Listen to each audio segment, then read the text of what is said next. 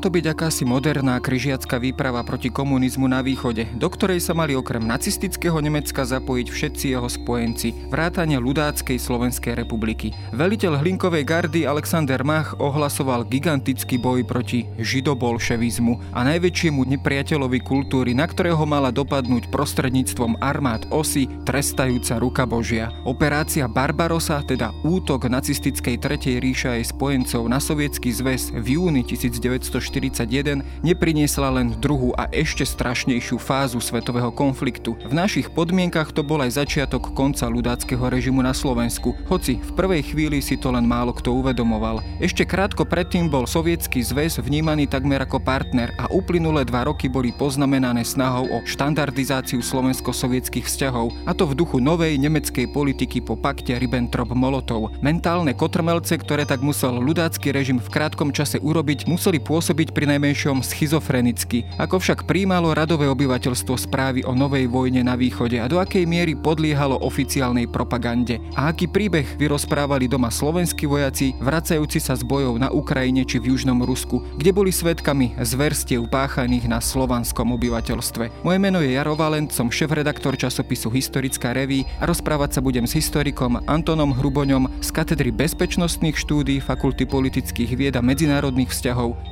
Univerzity Mateja Bela v Banskej Bystrici.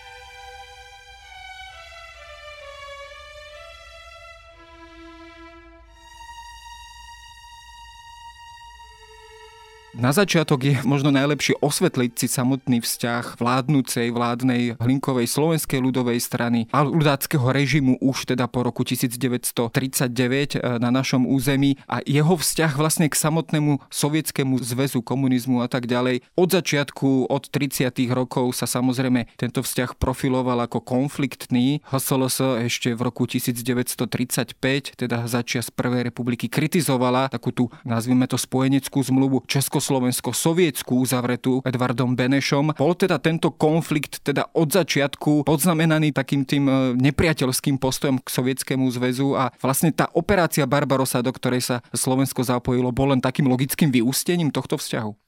Pri objasňovaní e, protibolševických postojov ľudovej strany musíme ísť e, hlbšie do histórie a vidieť e, ho aj na pozadí intelektuálnych pohybov 19. a 20. storočia v celej Európe. Hlinková slovenská ľudová strana bola od svojich počiatkov stranou s výrazne antikomunistickým profilom. Konec koncova jej priama predchodkynia, celohorská katolícka strana NEPART, vznikla v roku 1894 ako strana ponúkajúca kresťansko-sociálny program, teda program, ktorý mal pre uhorských a teda aj slovenských katolíkov predstavovať alternatívu k marxistickej lavici, ktorá bola v tom čase silne sa modernizujúcej a industrializujúcej krajine spoločne s liberalizmom na vzostupe. Socialistické prúdy, to je e, sociálna demokracie komunisti, ako aj liberálny prúd politiky, bol pre ľudákov s telesením bytostného zla, usilujúceho sa z ich pohľadu o rozrad tradičnej spoločnosti. No okrem toho, že socialisti e, ľudákom už v období rakúsko monarchie konkurovali sociálne orientovaným programom, tak zároveň boli nositeľmi myšlienok, ktoré stáli v priamom protiklade e, s ľudáckým myšlienkovým svetom, a to ateizmus, e, či sekularizácia, to mali spoločne s liberálmi, teda vytesňovanie vplyvu cirkvy e, z verejného života. No a v dôsledku liberálmi presadzovaných a socialistami podporovaných zákonov, ešte to v období Habsburskej monarchie, ktoré fakticky eliminovali dovtedajšiu rolu cirkvy v živote uhorskej spoločnosti. Uhorsku došlo k spoločenskému konfliktu. Len pripomínam, že v kontexte doby nešlo žiadne uhorské špecifikum, ale vývoj len zrkadlil celé európske trendy. Okrem Francúzska by som spomenul možno ešte známejší kultúrkamp v Nemecku počas éry Otto von Bismarcka, teda podobný konflikt medzi štátom reprezentovaným kancelárom zavádzajúcim modernistické opatrenia a cirkvami na druhej strane. Tento spor, o ktorom hovoríme, pretrval po rozpade Habsburskej monarchie a v zásade definoval vzťah HSLS k socialistom a následne aj k sovietskému zväzu. Napriek tomu, že ľudáci patrili k dlhodobým kritikom tzv. hradnej politiky, teda okruhu okolo Tomáša Garika Masaryka a Edvarda Beneša, tak e, v tvrdom postoji k Sovietskému zväzu sa s prezidentom a aj ministrom zahraničných vecí zhodovali. Je mimochodom známe, že Československá republika poskytla azyl aj mnohým ruským emigrantom po občianskej vojne a porážke Belgvardiecov. Takže celkom logicky podpis Československo-sovietskej zmluvy z mája 1935 bol ľudákmi vnímaný e, s odporom ako e, zrada základných princípov československej zahraničnej politiky a akési otváranie sa spolupráci s ideologickým protipólom HSLS. Strana nemala pochopenia ani pre argumenty zdôrazňujúce posilnenie medzinárodného postavenia Československa a najmä jej, jeho obrany schopnosti voči nemeckej agresii. E, teda pripomeňme len, že k podpisu tejto zmluvy došlo 3 dní pred poslednými parlamentnými voľbami, ktoré sa v Československu uskutočnili a vyhrala ich sudeto-nemecká strana Konrada Henleina, čiže piata kolóna Hitlerovho Nemecka v republike. No a práve zblíženie Československa so Sovietským zväzom bolo zároveň akýmsi spúšťačom e, radikalizovania samotnej HSLS práve od roku 1935-1936 do politického jazyka HSLS prenikajú figúry typické pre dobové autoritatívne a fašistické režimy vrátane termínu židobolševizmus, používaný či už v susednom Polsku, kde antisemitizmus prekvital aj na vládnej úrovni, alebo v samotnom nacistickom Nemecku. Teda len pre vysvetlenie, lebo je to dôležité aj v súvislosti e, s operáciou Barbarossa, išlo o účelový konštrukt šírený v Európe radikálnymi nacionalistami, ktorý tvrdil, že Židia dotujú a fakticky ovládajú medzinárodné komunistické hnutia Sovietský zväz, sledujúc vlastné svetovládne úmysly tomu sa samozrejme ešte dostaneme vlastne práve k tomuto konceptu, ktorý využíval práve aj spomínaný Alexander Mach, ale aj ďalší e, ľudácky predstavitelia. Ale tam je zaujímavý práve ten rozmer, teda, že naozaj samozrejme ten vzťah HSLS ku komunizmu, k Sovietskému zväzu bol od začiatku nepriateľský, ale keď sa dostaneme do roku 1939 do, k paktu Ribbentrop-Molotov, to už samozrejme existoval samostatný slovenský štát, aj teda pod ochranou Nemeckej Tretej ríše. To sa vlastne vlastne dá nazvať ako určitý mentálny kotrmelec, pretože zrazu muselo e, Slovensko, alebo teda ľudácky režim štandardizovať nejakým spôsobom svoje vzťahy so Sovietským zväzom. Bola to takáto klasická situácia, alebo často opakovaná situácia, že práve to spojenectvo s veľkonemeckou ríšou v podstate stávalo e, ľudácky režim do takýchto protichodných situácií alebo schizofrenických situácií. No, nepovedal by som, že to bol e, pre ľudácky režim šok, ale garnitúre Hlinkovej slovenskej ľudovej strany bol tento obrad nemeckej zahraničnej politiky určite nepríjemný.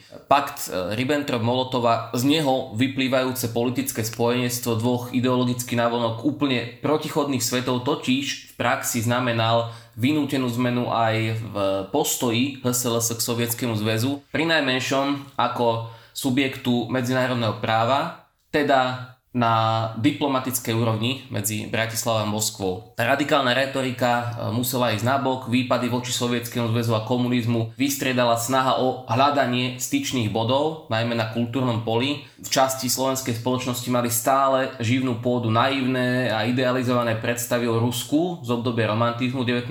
storočia ako akomsi ochráncovi slovanstva. Tým však žiadnom prípade nebolo ani cárske Rusko za, za, za dynastie Romanovcov a už vôbec nie sovietský zväz na čele s Gruzíncom Džugašvilim alias Stalinom, ktorý bol v princípe z etnického hľadiska mnohonárodnostným štátom, v ktorom žilo aj mnoho neslovanských národností, pričom však tá národná identita nebola pre sovietské vedenie nejako podstatná, práve naopak. Tej spomínanej ilúzii o slovanskej vzájomnosti však podľahli aj niektorí predstaviteľe slovenskej vlády, napríklad minister zahraničných vecí Ferdinand Ďurčanský, ktorý až do jeho politického odstránenia počas Salzburských rokovaní sa po nadviazaní diplomatických stykov so sovietským väzom v auguste 1139 nádejal, že tento nový partner môže do istej miery vyvažovať jednostrannú orientáciu Slovenska v oblasti zahraničnej politiky, vyplývajúcu z tej tzv. ochrannej zmluvy Schutzvertrag z marca 1139, ktorá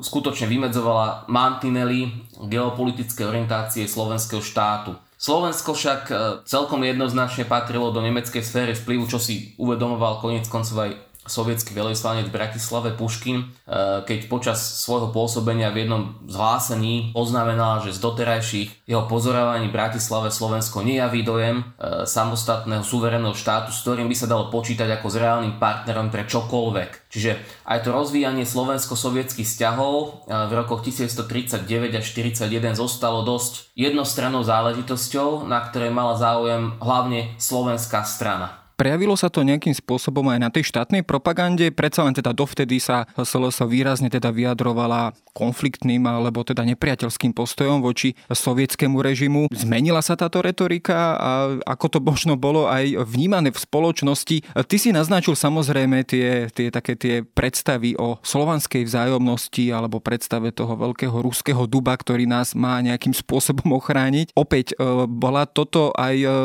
nejaká retorika režimu alebo respektíve respektíve naopak túto predstavu sa režim snažil potláčať? No, tak je to dosť zložitá otázka, keď hovoríme o tom období rokov 1939 až 1941, e, tak e, ľudácky režim sa snažil, povedzme aj na stránkach e, denníkov, forsírovať predovšetkým kultúrne témy ako akúsi platformu spoločnej slovensko-sovietskej spolupráce, čo sa mu plus mínus so zavretými očami aj darilo, ale samozrejme tie zásadné ideologické rozpory medzi e, oboma režimami, teda ľudáckým na jednej strane a komunistickým, boli každému viac menej zrejme. Slovenská armáda nastúpila miesto v Rade bojujúcich národov Európy nie pre iné, ale jedine preto, aby dokázala že národ slovenský cíti sa byť rovnako zodpovedným za ochranu Európy proti bolževickému nebezpečenstvu ako ostatné národy Európy. Keď sa samozrejme dostaneme už k samotnému spusteniu operácie Barbarosa 22.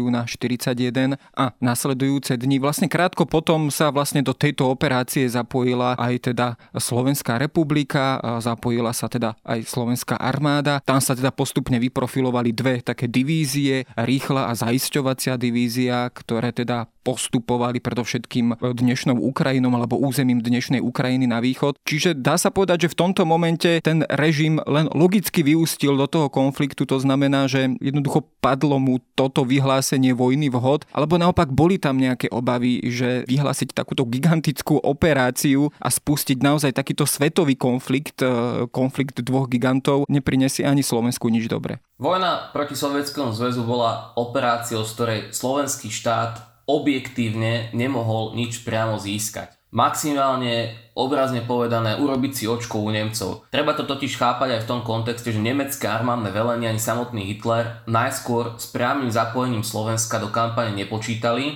boli si vedomí možnej nepopularity vojny a proslovanských sympatí. E, rátalo sa vlastne len s Fínskom a s Rumúnskom, ktoré mali so Sovietským zväzom nevybavené účty, teda konkrétne územia ktoré Fínsko stratilo v dôsledku zimnej vojny, v prípade Rumunska zase územie Beseráby a Severnej Bukoviny od júna 40 pričlenené k Sovietskému zväzu. Slovensko však so Sovietským zväzom nemalo spoločnú hranicu a tak jedinou motiváciou slovenskej vlády bolo upevniť si svojim príspevkom ad 1 pozíciu v budúcej národno-socialistickej Európe po predpokladanej víťaznej vojne a ad 2 nakloniť si účasťou vo vojne Nemecko vo vzťahu k snahe revidovať prvú viedenskú arbitráž a získať aspoň časť odstúpených území od Maďarska späť, teda novembri 38, ako akýsi dar vďaky zo strany Nemecka. Podobne však zmýšľali aj vlády iných štátov, napríklad už spomínaného Maďarska, ktoré od vojnovej účasti očakávalo to isté, to je e,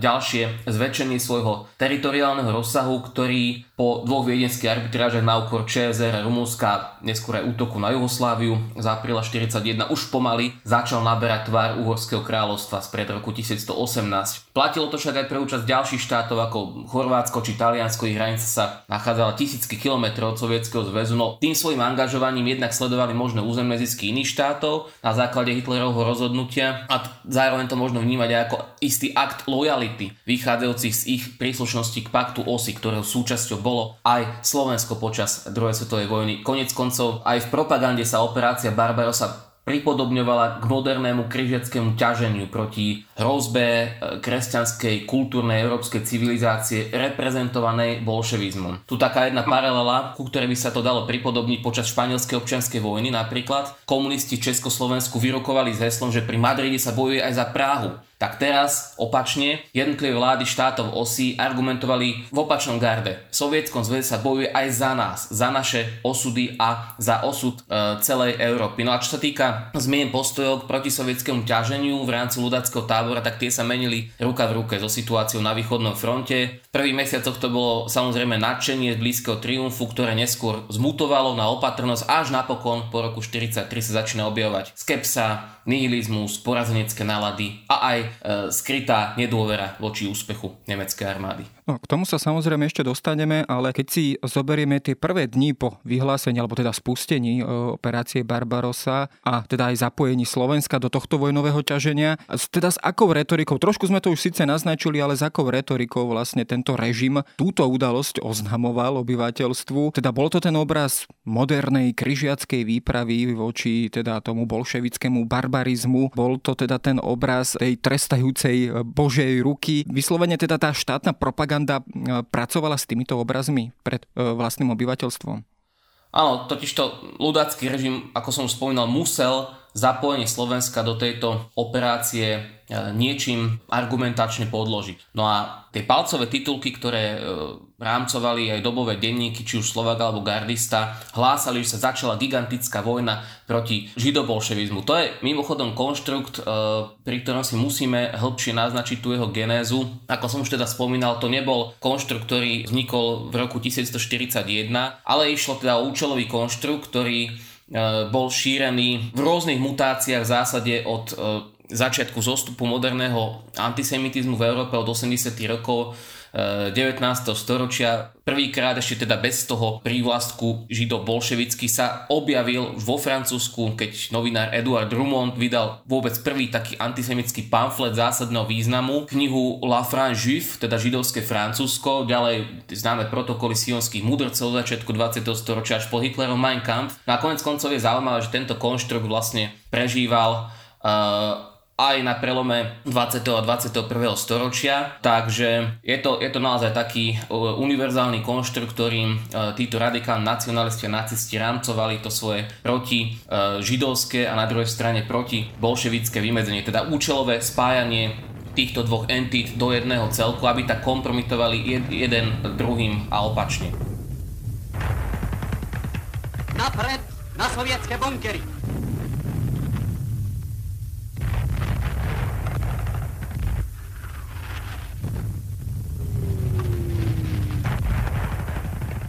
Bol to možno aj spôsob práve tento koncept tohto tzv. židobolševizmu, ako je možno potlačiť takú tú bežnú, bežný sentiment v radovom obyvateľstve e, voči Rusku, teda ako tej slovanskej veľmoci. Či už to samozrejme korešpondovalo s realitou alebo nie, či sovietský zväz bol alebo nebol e, e, slovanským štátom, keď to takto samozrejme veľmi zjednodušíme. Ale nejaká predstava samozrejme tu bola. Bol práve teda tento koncept židobolševizmu práve tým takým tým propagandistickým nástrojom alebo kladivom, ako, ako zmeniť postoj radového obyvateľstva e, k, povedzme od nejakých sympatí alebo nepochopenia, prečo útočiť na Rusko práve k tomu angažovanému, aktívnemu boju voči Sovietskému zväzu. Áno, no tak e, samozrejme aj slovenská vláda kalkulovala s tým, že takéto sympatie k Rusku, respektíve Slovanstvu ako takému sa môžu objaviť, aj keď my tú mieru sympatí dobovej slovenskej spoločnosti a vôbec vnímania sovietského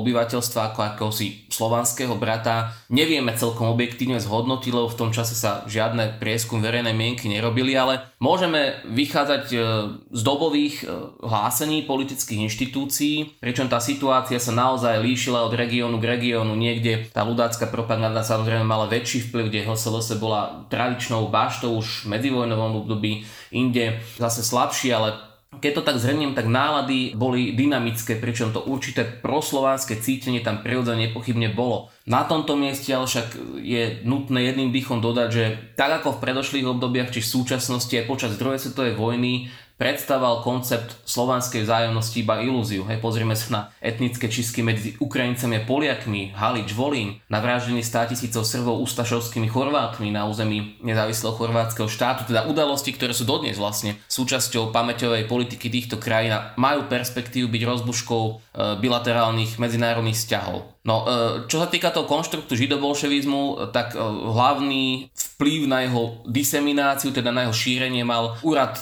propagandy. Aj v tomto kontexte vlastne operácia Barbarossa bola širokej verejnosti prezentovaná ako medzinárodná oslobodzovacia akcia kultúrnych národov bojúcich proti bolševickému barbarizmu. Konec koncov v roku 1942 vznikol na túto tému aj vôbec prvý slovenský celovečerný film od Tatier po Azovské more. No a ten koncept židobolševizmu bol potom ďalej rozvíjaný propagandou. Pomocnou barlou tohto argumentu boli tzv. protibolševické výstavy, ktoré putovali z mesta do mesta a obyvateľstvu ukazovali zločiny napáchané komunistickým režimom. Jednak okrem represí stalinského aparátu sa kládol dôraz hlavne na jeho otvorene protináboženskú politiku, teda ľuďom sa ukazovalo, ako komunisti utláčali náboženský cít miestneho obyvateľstva, pravoslavné chrámy premieniali na kina, divadla, kultúrne domy, dokonca sípky na obilia a tak ďalej. Ale teda problémom HSLS e, bolo, že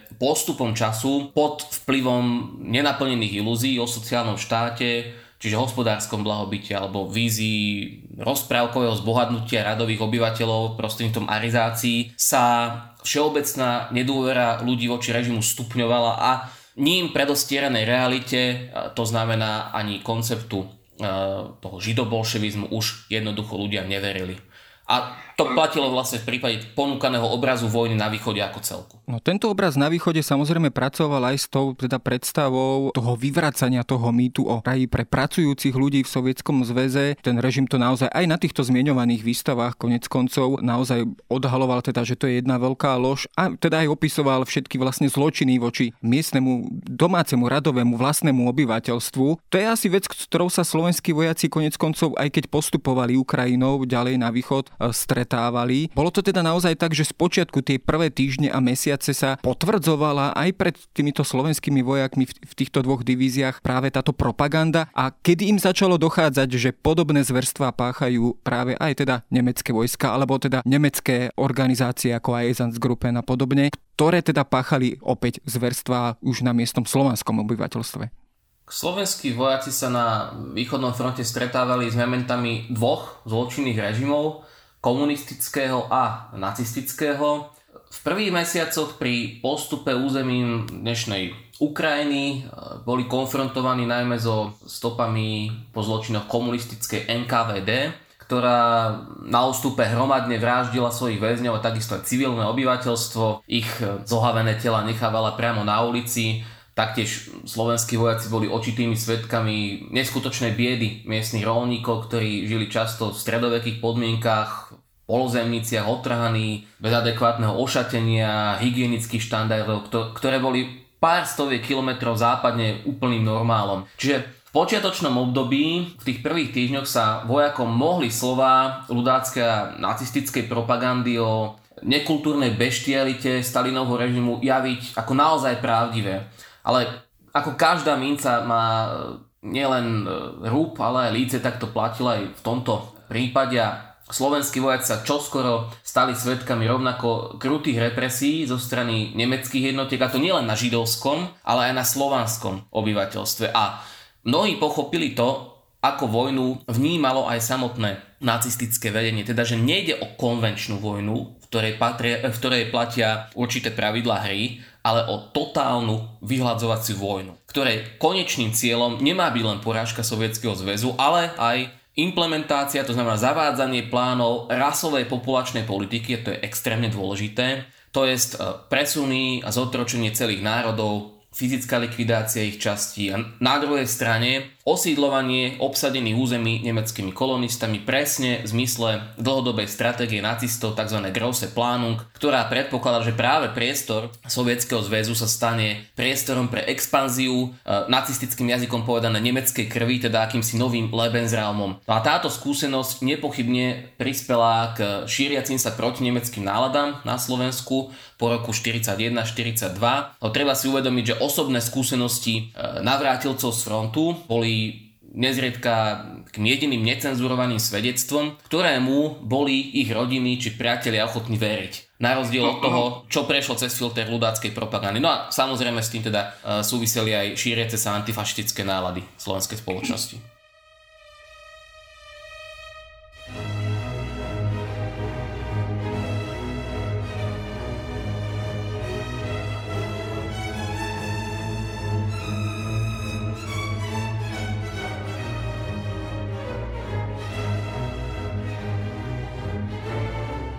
No samozrejme takéto dovršenie e, výťaznej vojny, e, nacistickej výťaznej vojny na východe by v podstate viedlo, tak ako si to aj naznačil, v podstate k vyhľadeniu desiatok miliónov Slovanov v tomto priestore. To, to sú veci, ktoré teda museli byť už, alebo za, začínali byť jasné samotným vojakom. Tieto správy sa ale museli dostávať aj k samotnému režimu, alebo do akej miery sa vlastne dostávali k ľudáckému režimu na Slovensku a do akej miery si vlastne pripúšťal tento scenár, keď bol konfrontovaný práve s takouto vyhľadzovacou vojnou voči slovanskému, teda už nie proti židovskému, nie len proti židovskému obyvateľstvu, ale aj voči slovanskému obyvateľstvu, Ukrajincom, Bielorusom, Rusom a tak ďalej. Vyvolávalo toto opäť nejaké rozporuplné pocity, postoje alebo jednoducho zmetok v tej vládnej e, stranickej ľudáckej nomenklatúre? Tak ľudáci si prirodzene museli na základe toho, čo videli slovenskí vojaci, klásť zákonité otázky, že aký je vlastne účel tejto vojny, ktorej súčasťou je aj Slovensko.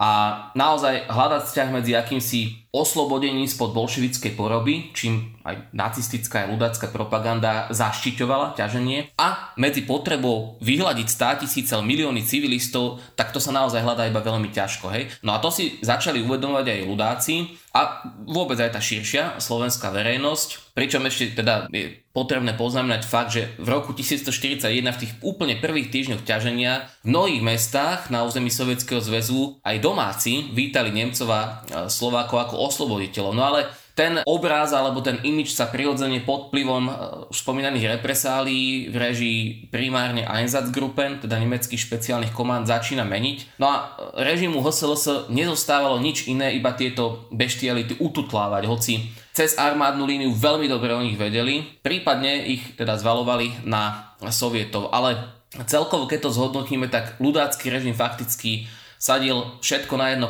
na jednu kartu a to vlastne už od marca 39, od podpísania zmluvy s Nemeckom.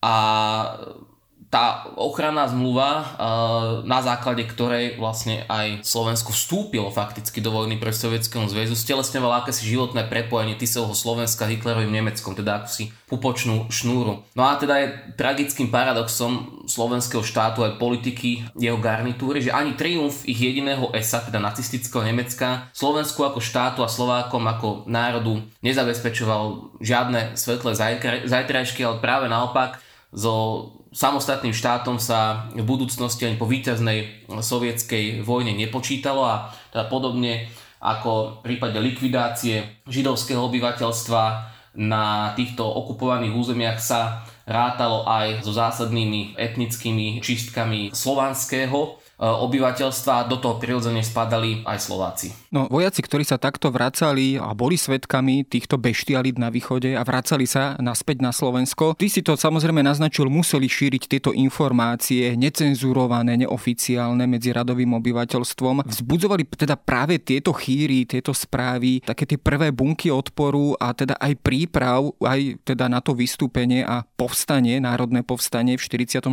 roku. Teda bol toto ten možno prvotný skutočný, ak to teda vieme nejakým spôsobom zhodnotiť a kvantifikovať, prvotný podnet, kedy došlo naozaj k tej desilúzii a teda pochopeniu, o čo vlastne v tejto vojne ide?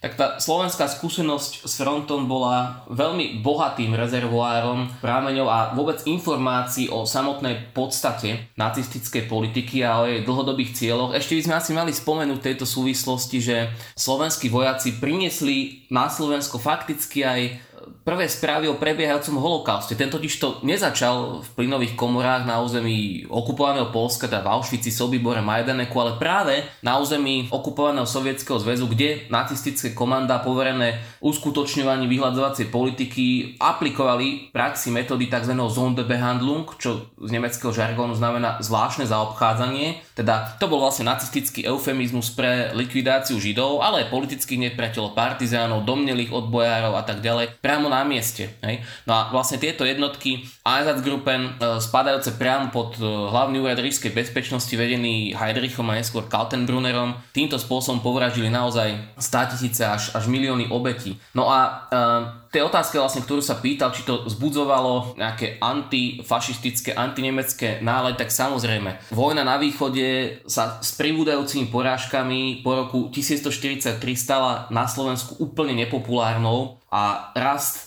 protinemeckých nálad vo všeobecnosti sa stal štandardom bežného dňa. No a uvedomovali si to aj režimové štruktúry a snažili sa tomu prispôsobiť svoju retoriku. Napríklad v denníkoch Slovák či Gardista sa od roku 43 a hlavne 44 prestali objavovať tie bombastické články z leta či jesene 41, ktoré si spomínala aj v úvode a Vzletné slova striedali skôr také suché, informatívne reportáže o vývoji e, na fronte. Na nielen frontoví vojaci, ale aj spoločnosť zázemí sa dovtípili, že vláda im jednoducho klame. A skutočnú hrozbu pre národnú existenciu nepredstavuje Stalinov sovietský zväz, ale reálne Hitlerovo Nemecko. Pozrime sa na chvíľočku možno aj na tých samotných vojakov. Ja som tam spomínal samozrejme tie dve divízie, e, tú rýchlu a zaisťovaciu. Tie boli spočiatku pomerne úspešné, rýchlo postupovali e, sovietským územím na východ, ale keď teda boli svetkami takýchto beštialít, čo to vlastne s týmito vojakmi robilo? Viedlo to teda k, e, vlastne k nejakej demoralizácii týchto jednotiek, povedzme k nejakému, k nejakým útekom alebo prebiehaniu na druhú stranu, alebo jednoducho títo vojaci sa jednoducho za každú cenu chceli dostať čím skôr domov z vojny preč? To je dosť komplexná otázka. Každý z tých vojakov reagoval na tie krutosti, ktoré videl na fronte individuálne. Pokiaľ sa bavíme o prechodoch na sovietskú stranu, tak kolegovia to už vyčíslili, že zbehlo naozaj malé množstvo, ani nie percento vojakov na druhú, teda na e, sovietskú stranu a pridali sa k partizánskym skupinám. Skôr by som povedal, že celkovo tá frontová skúsenosť a všetko to, čo e, vojaci zažili na fronte, viedla všeobecne k takej skepse voči politike a voči tomu, čo im doma tvrdili a s čím boli konfrontovaní.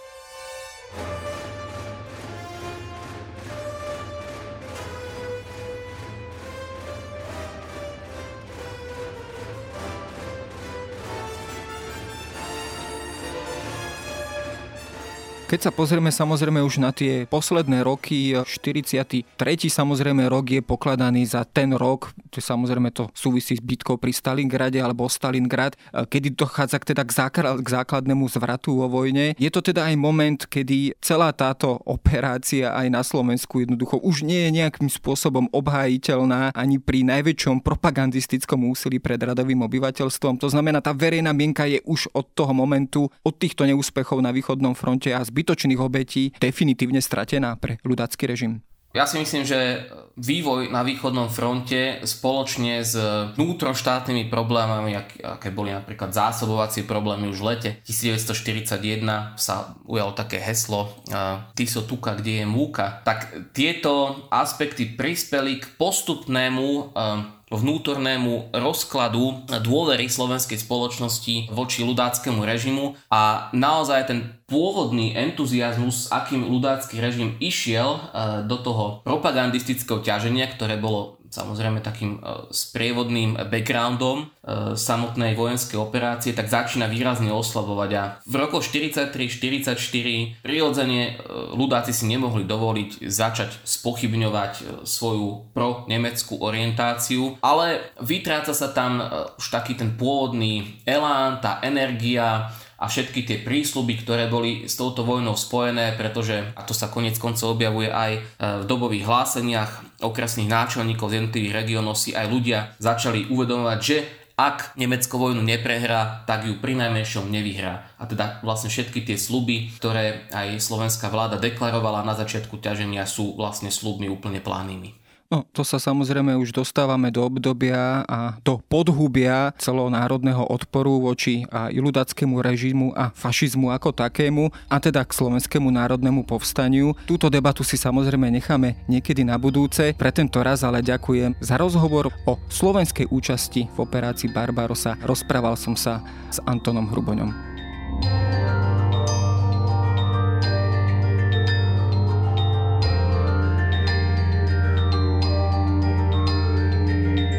To je na dnes všetko. Počúvali ste Dejiny, týždenný podcast denníka SME a historickej reví. Podcast Dejiny vychádza každý týždeň v nedelu. Prihláste sa na jeho odoberanie vo svojej podcastovej mobilnej aplikácii na platformách Google Podcasty, Apple Podcasty alebo v službe Spotify. Všetky diely nájdete aj na adrese sme.sk lomka dejiny alebo historickareví.com. Ak sa vám podcast páči, môžete ho ohodnotiť. Ak mi chcete poslať pripomienku, môžete sa pridať do podcastového klubu denníka Sme na Facebooku alebo mi poslať mail na adresu jaroslav.valent zavináč petitpress.sk Ja som Jaro Valent a na tvorbe tohto podcastu sa podielal aj Viktor Hlavatovič.